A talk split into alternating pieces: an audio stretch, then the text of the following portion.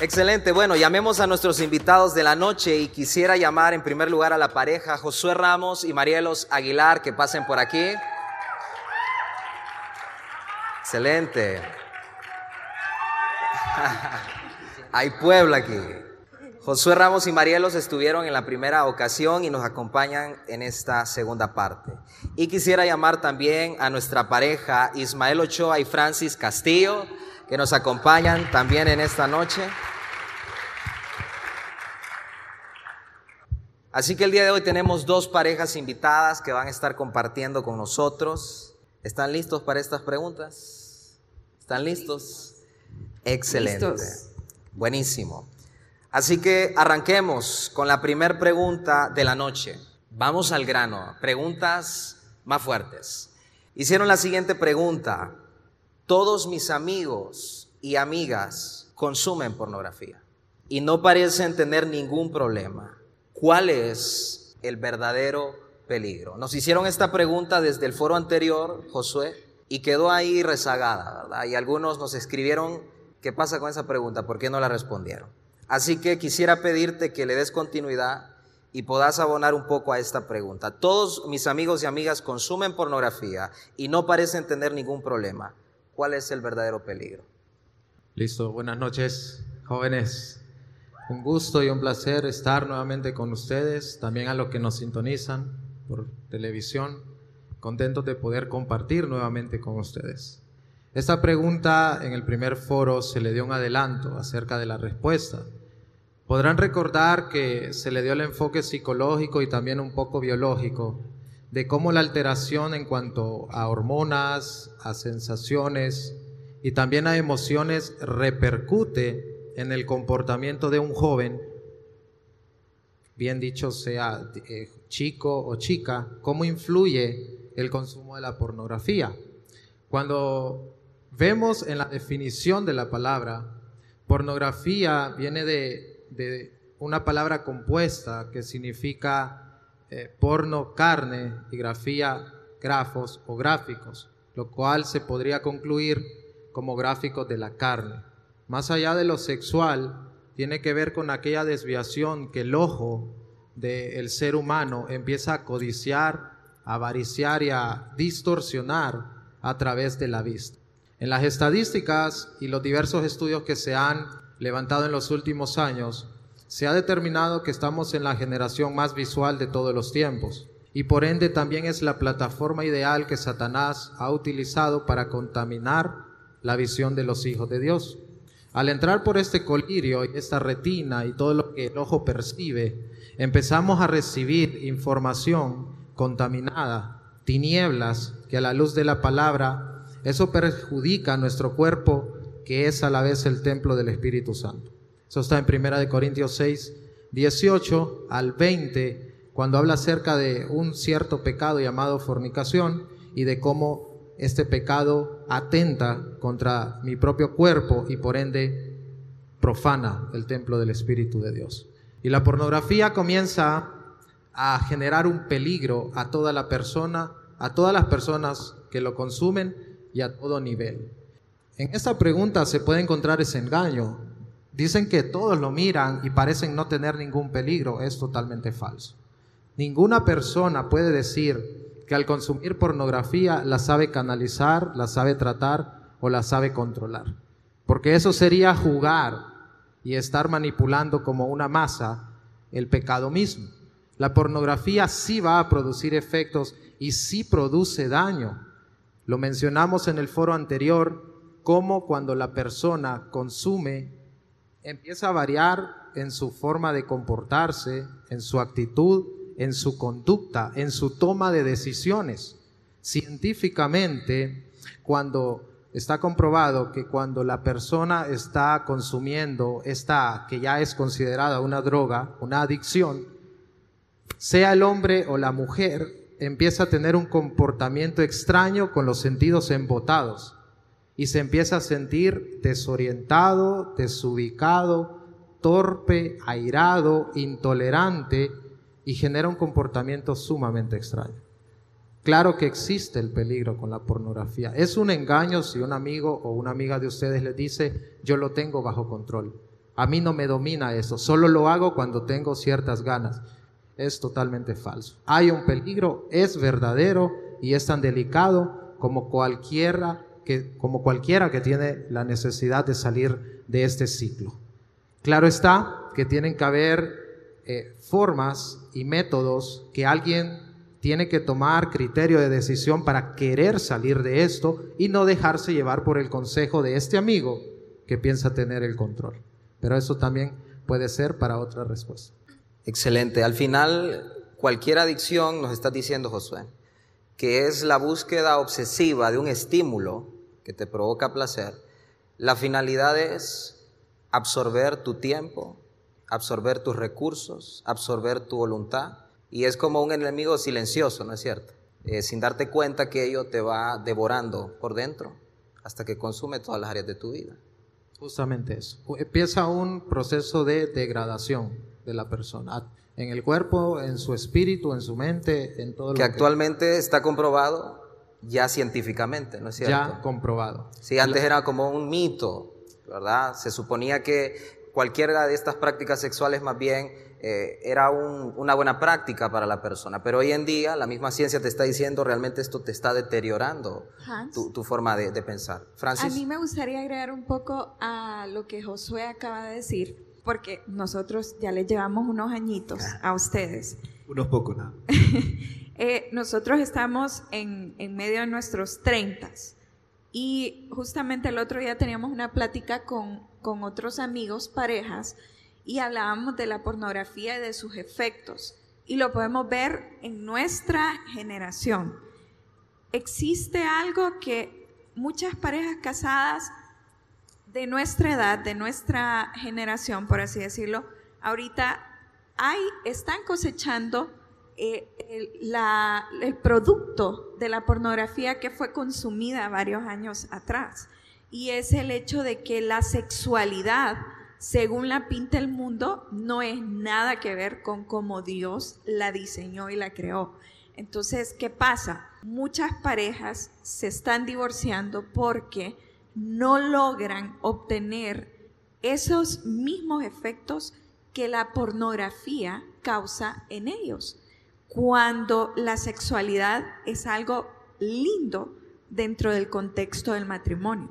Entonces, en este momento pueden decir, no, nosotros, a nosotros no nos hace daño, pero el tema es que cuando yo era joven, yo no pensaba en las consecuencias que yo iba a tener de mis decisiones a mis 17, 18, 20, 25 años en este momento. Y yo les puedo decir que siempre esas consecuencias te, te, te alcanzan. Pasan factura. Y, solamente agregar que hay un documental llamado Raised on Porn, que es eh, prácticamente criado en pornografía.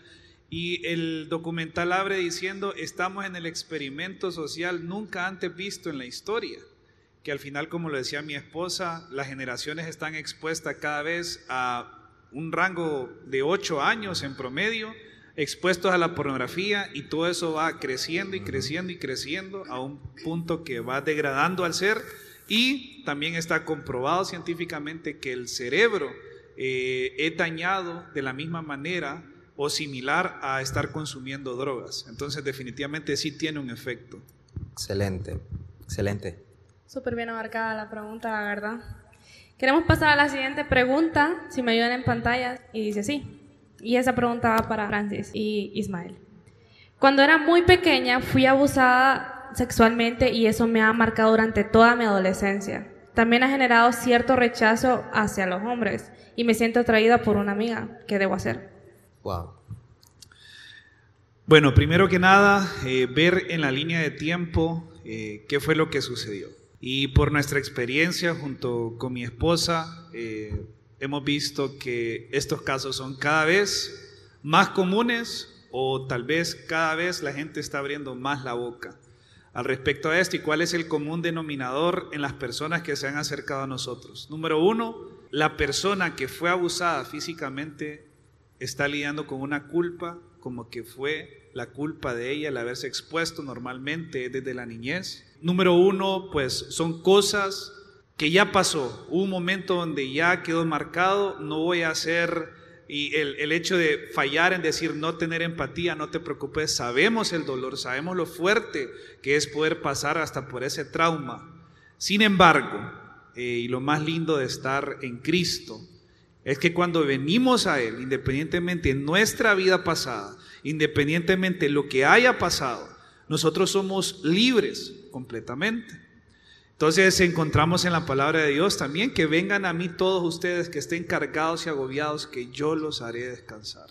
Esta es una carga que definitivamente no está llevando vos sola tal vez y es momento y que hoy nuestra oración con mi esposa hoy fue que hoy, hay, hoy haya libertad y que hoy a partir de este momento pues puedas entregarle eso al Señor y que en tu corazón se mueva algo tan especial que empecé a encontrar ese amor. Y aún hemos visto, ¿verdad, amor? Personas que han pasado por esto, que se han sido movidas a perdonar. El mundo nos va a decir, estás loco, ¿cómo vas a perdonar a alguien que te hizo esto? Pero es algo que ustedes nunca van a poder, o esta persona nunca va a poder. Sin embargo, el poder de Dios es tan grande que es capaz de eso, de revelarnos esto.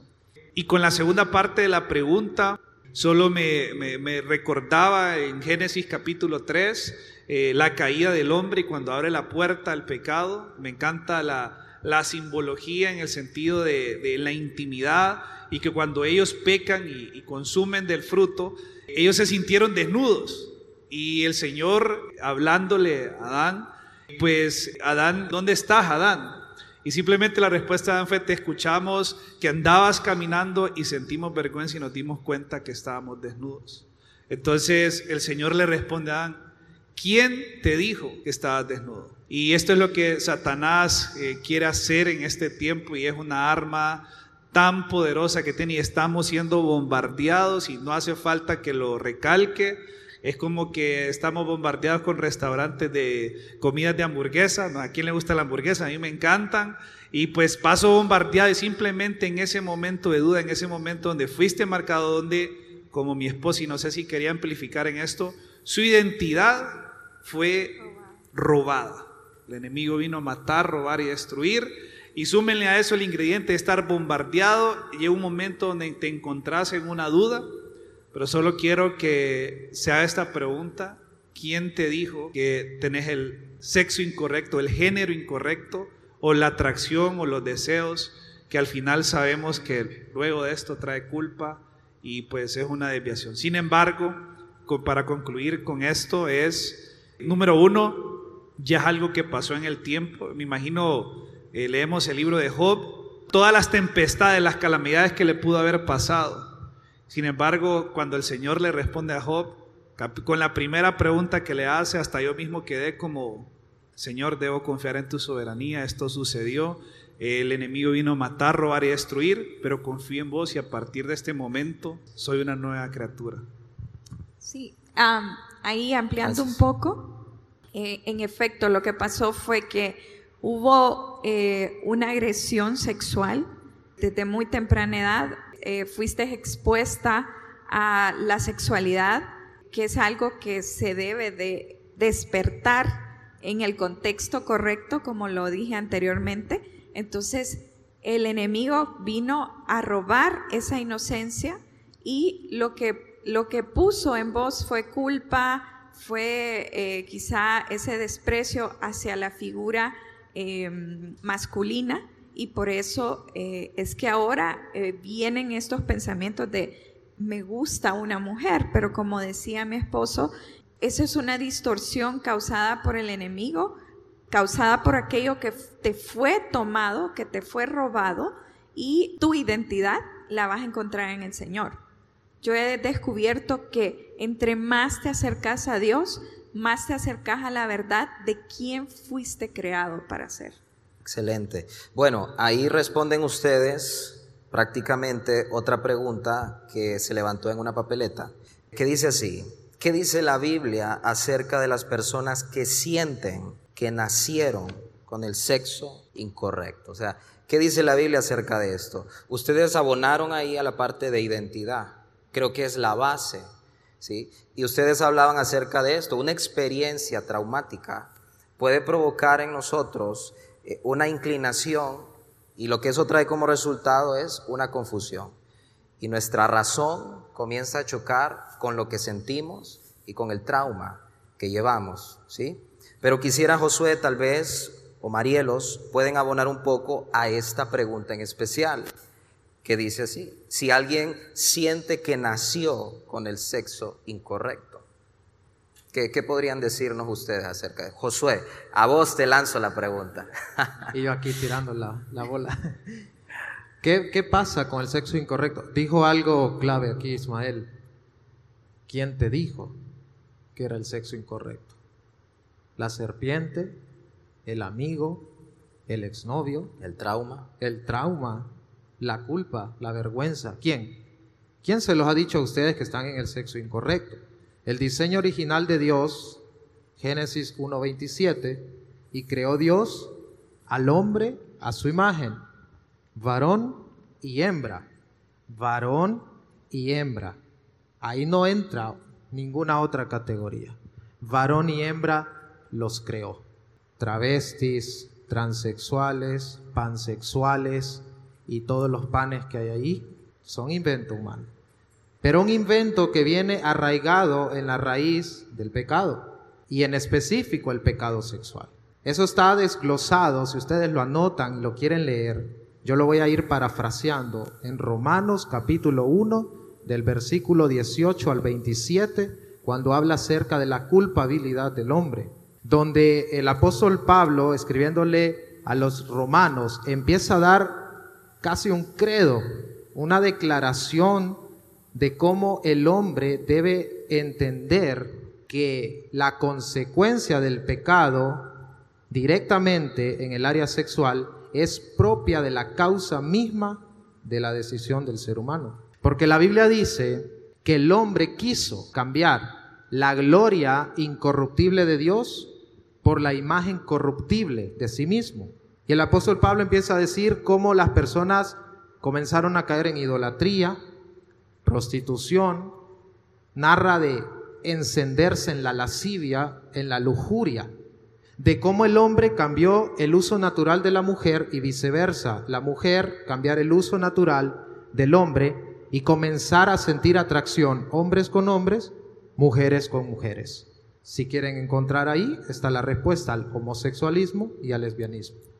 Entonces la persona se confunde y piensa que al nacer será que se equivocó de placenta y no fue así. Se trata que es una raíz que se viene arrastrando por aquellos pecados ancestrales que han venido, por lo que ya mencionamos, traumas, episodios pues indeseados, pero asimismo también la culpa que el mismo hombre ha generado en la tierra. Josué, y ahí nada más abonando. Entonces ahí nos lanzamos a la respuesta que dieron por aquí. ¿Cómo soluciona una persona entonces esto? Volviendo al origen, ¿sí? Al origen. Al origen. A, encontrar tu identidad en Dios que pone en orden las cosas en tu vida. Así, como cualquier otro pecado sexual y así como cualquier otro pecado en mi vida. Lo expongo a Dios, a su identidad y Él lo pone en orden. El lema del cristiano, ¿no? Y este mensaje es tan escandaloso en este año, tanto que en Canadá metieron a la cárcel a una persona por predicar Romanos 1, el que acaba de citar. Es tan escandaloso, el, el, mundo no, no cabe esto, ah, que sos cerrado. Pero, y solo quiero agregar algo, y creo que si esto se está viendo en redes sociales y todo, ya van eh, las personas, los escandalosos que se, que se escandalizan por Nos van a este censurar. Los van a censurar. esas puertas que estoy viendo acá, esas puertas de la iglesia, están abiertas. Esto no significa que se está cerrando, que no puede. Este es el mejor lugar que el que puedes estar. Si estás dudando con esto, venite. Y eso es una mentira que el enemigo quiere sembrar. Así es. Cierro con esto esta parte. Marielos. ¿Qué le dirías a un hombre o a una mujer que está aquí o que nos está sintonizando por YouTube o por las redes, que ha sido abusado o abusada sexualmente y está bregando con esa situación? ¿Qué, consejo práctico le podría dar a esa persona? Y no ha hablado con nadie de repente. Bueno, a veces tal vez en la humanidad nuestra de querer empatizar, pero no caer en el, pero yo sé que que es pecado, pero no sé qué decirle, pero si se aleja de mí. Y tenemos esa de, no quiero que me deje de hablar, pero le quiero ayudar. Como dijo Ismael, las puertas están abiertas. Es un error si algún día como cristianos nosotros hemos cerrado la oportunidad. Es muy malo de parte nuestra querer no juzgar, pero de entrada, eh, no digo que no seamos radicales porque tenemos que vivir lo que creemos. Es una cosa muy diferente. Pero sí a las personas que están luchando en su mente eh, con una identidad, con un abuso, con algo que pasó hace mucho tiempo, acaba de pasar recientemente. Nunca nosotros cerrarnos porque algún día nosotros necesitamos eso, lo necesitamos en algún momento y recordar cómo la gracia de Dios, el favor de Dios, el perdón y el arrepentimiento pueden transformar la vida, la mente, el corazón de una persona. Y la tarea nuestra, y lo que le puedo decir, es sus vidas, sus testimonios, son lo que ustedes están dando ver al mundo. ¿Cómo ustedes viven? Ustedes son la prédica de muchos, la Biblia abierta del mundo allá afuera. Pero si ustedes no lo están viviendo, ahí estamos fallando nosotros. Excelente, excelente. Dicho sea de paso, si tienen una necesidad y si necesitan hablar con alguien, aquí estamos, ¿verdad? Aquí estamos para eso. Muy bien, rápido, voy a la pregunta 3 y quisiera que esta pregunta de repente no nos detengamos mucho, Francis, te la voy a lanzar a vos. Y dice así, ¿cómo hacer que una pareja de novios se mantenga libre o libres de tener relaciones sexuales? Bueno, les voy a dar mi consejo. Hace siete años que conocí a Ismael, yo vivía sola en un apartamento em, con la bendición de mis papás. Y y lo primero que yo le dije a Ismael cuando comenzamos a ser novios es piquitos de pollo y nada de manos. Poner límites. Lo sentenciaste. La respuesta es Te poner castigaron, límites. Ismael. ¿Y saben por qué? Sí, porque yo Sí. desperté mi sexualidad antes de tiempo y coseché malos frutos, lo cual dolió. Entonces, yo comencé un proceso de descubrir mi nueva identidad en Dios y la encontré. La encontré para el que se está preguntando, pero es que he hecho de todo. Vengo a la iglesia, participo. Saben, los momentos de intimidad con el Señor son los que establecen Amén. nuestra identidad nuevamente. Entonces, eh, hubo un día en que yo ya no, eh, no me importaba si la gente pensaba que yo era anticuada, ¿verdad? O retrógrada, como pueden decir muchos ahora. Y, simplemente pensé en lo que era mejor para mí misma. Y le dije a Ismael, ok, yo no he estado pidiendo a Dios por un novio, sino por un esposo. Y si vamos a comenzar esta relación es porque pensamos que podemos terminar un matrimonio. A él le, chocó un poco, pero eh, al final él, él- él dijo, eh, Y, y es lo que yo necesitaba. Tres años antes de conocer a mi esposa, estaba en mi cuarto, recuerdo, orando, buscando la presencia del Señor. Y hay un deseo en mí, sé que fue el Espíritu Santo, el llamado a la santidad, es decir, a ser apartado. Y decir, a pesar de que yo también eh, me golpeé con, en esta área, sentir de parte de Dios como que decirle, ¿sabes qué? Quiero serle fiel a mi esposa desde antes de conocerla. Y en ese momento un deseo tan enorme, tan siquiera ni de decirle a una chava, a pesar de que me gustara, a pesar de que íbamos a la misma iglesia, a la misma organización creyente, entendí que no significaba que era para mí. Y desde ahí el Señor me llevó. Yo lo miré, va a ser imposible. Pero el Señor me llevó y el, cuando Francis me dijo eso, lejos de ahuyentarme, dije, gracias. Señor, porque aquí es, aquí es. Y al final, para gloria y honra de Dios, lo logramos a pesar de que vivía sola, a pesar de que sí hay días complejos, eh, somos eh, seres humanos, carnales, eh, y al final se puede en Cristo. Y pues al final sí se puede. El mundo dice, eso ya es anticuado, eso era antes. O sea, para aclararle aquí a todos, ¿verdad? Ustedes su noviazgo lo vivieron de piquitos de pollo. Se le salió una lágrima ahorita, Ismael. ahí. Así es, dice. Le dieron peso a su integridad antes que otra cosa. Y agradar a Dios. Para mí, pensar en que iba a quebrar el corazón de Dios no era una opción.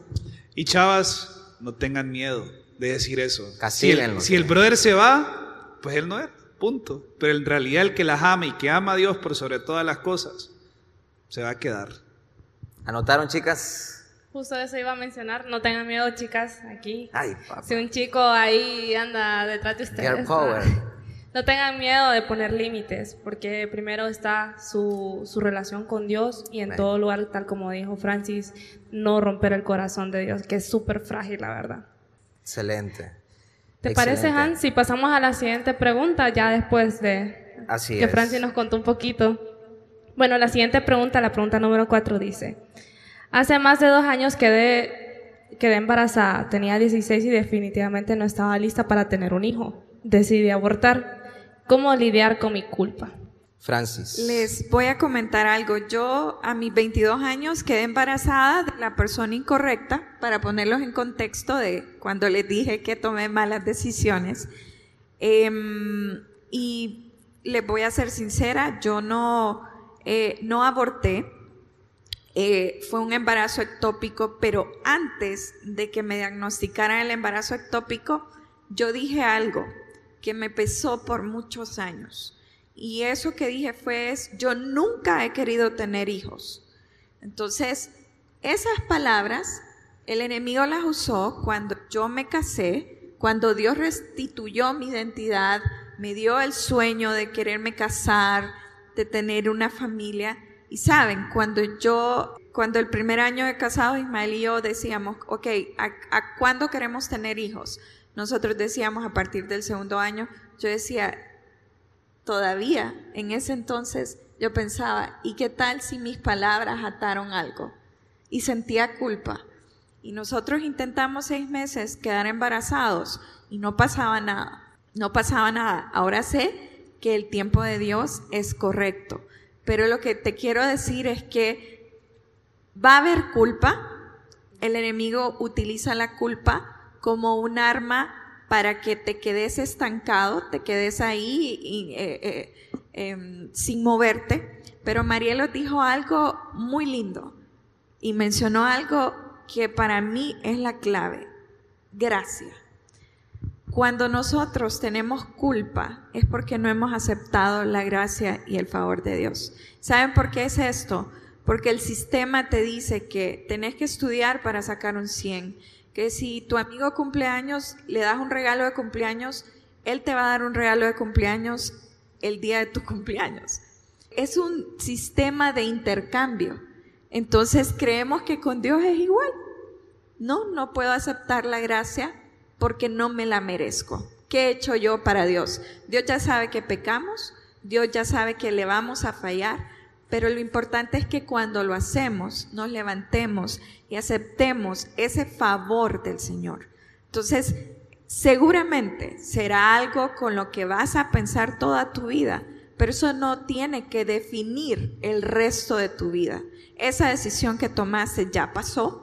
Acepta la gracia del Señor y comenzá a vivir hoy como si fuera el primer día del resto de tu vida, aceptando la gracia y el favor del Señor. Excelente. Francis, y te hacemos una pregunta más allí, así como se la hicimos a Marielos.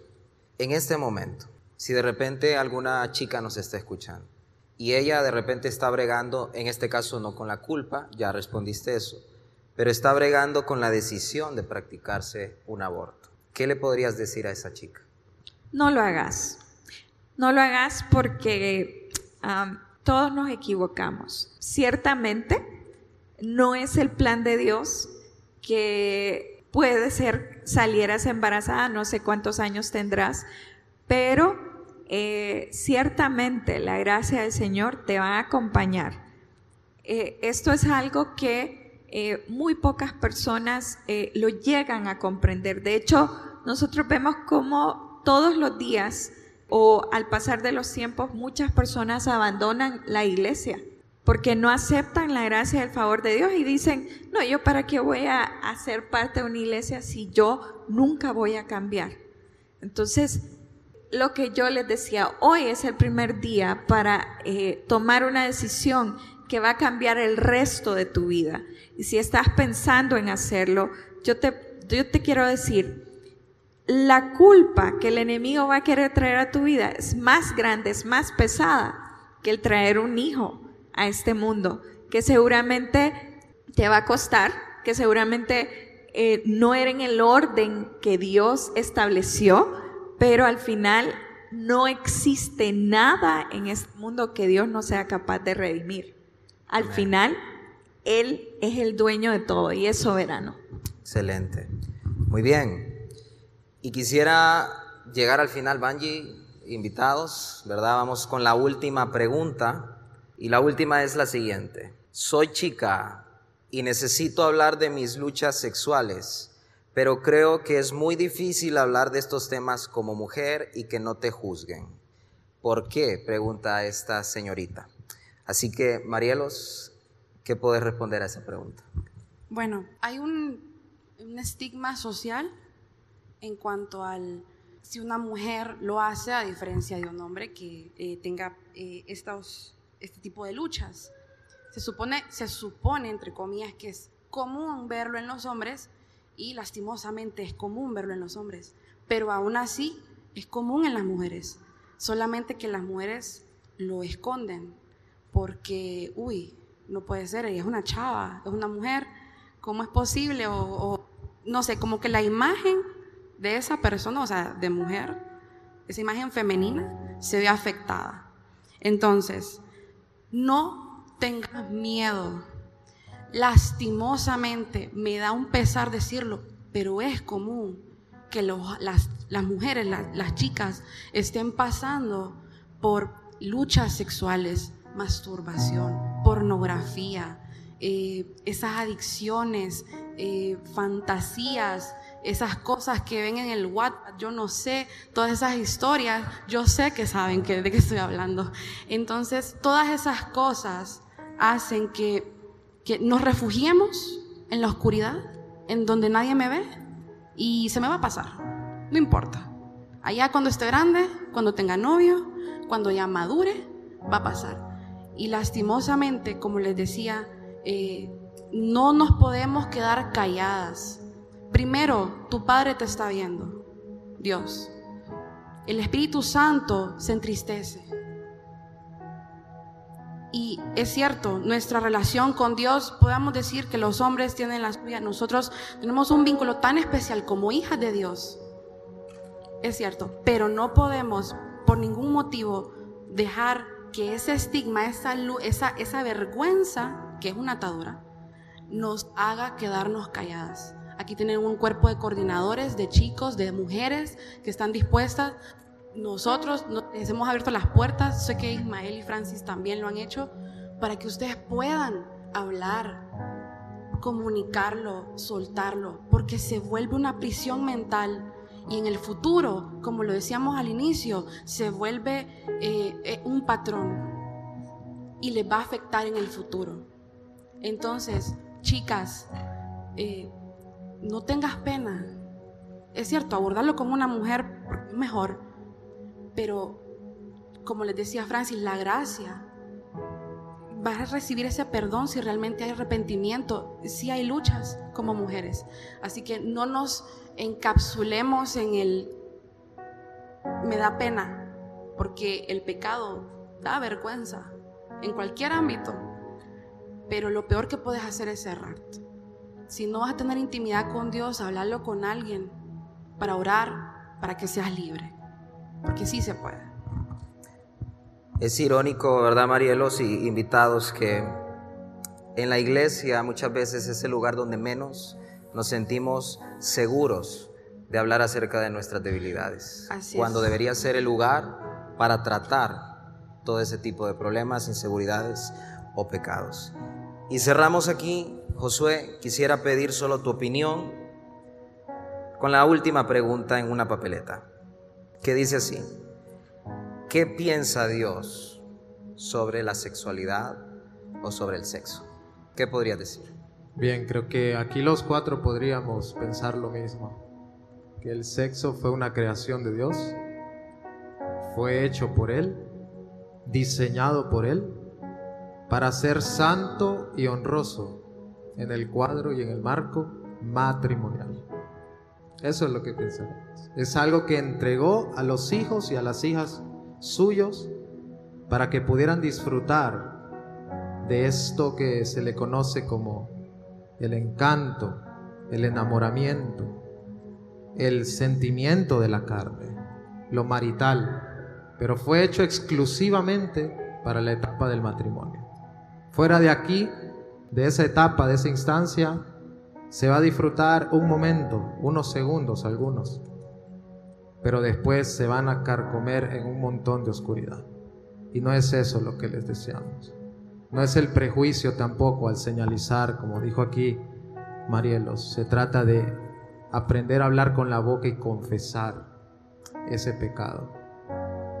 Y de restituirse y sentir que tienen al mejor amigo al cual ustedes pueden acudir que no es el pastor Hans, no es ninguno de nosotros, se llama el Espíritu Santo. Y quiero agregar, qué bonito el día de tu noche de bodas. Invitar al Espíritu Santo a tu dormitorio. El mundo te dice que, uy, eso es malo, no, Dios se tapa los ojos o algo. Al final Él lo hizo y quiero que se lo pongan como meta. Porque creo que es bueno ponerse metas.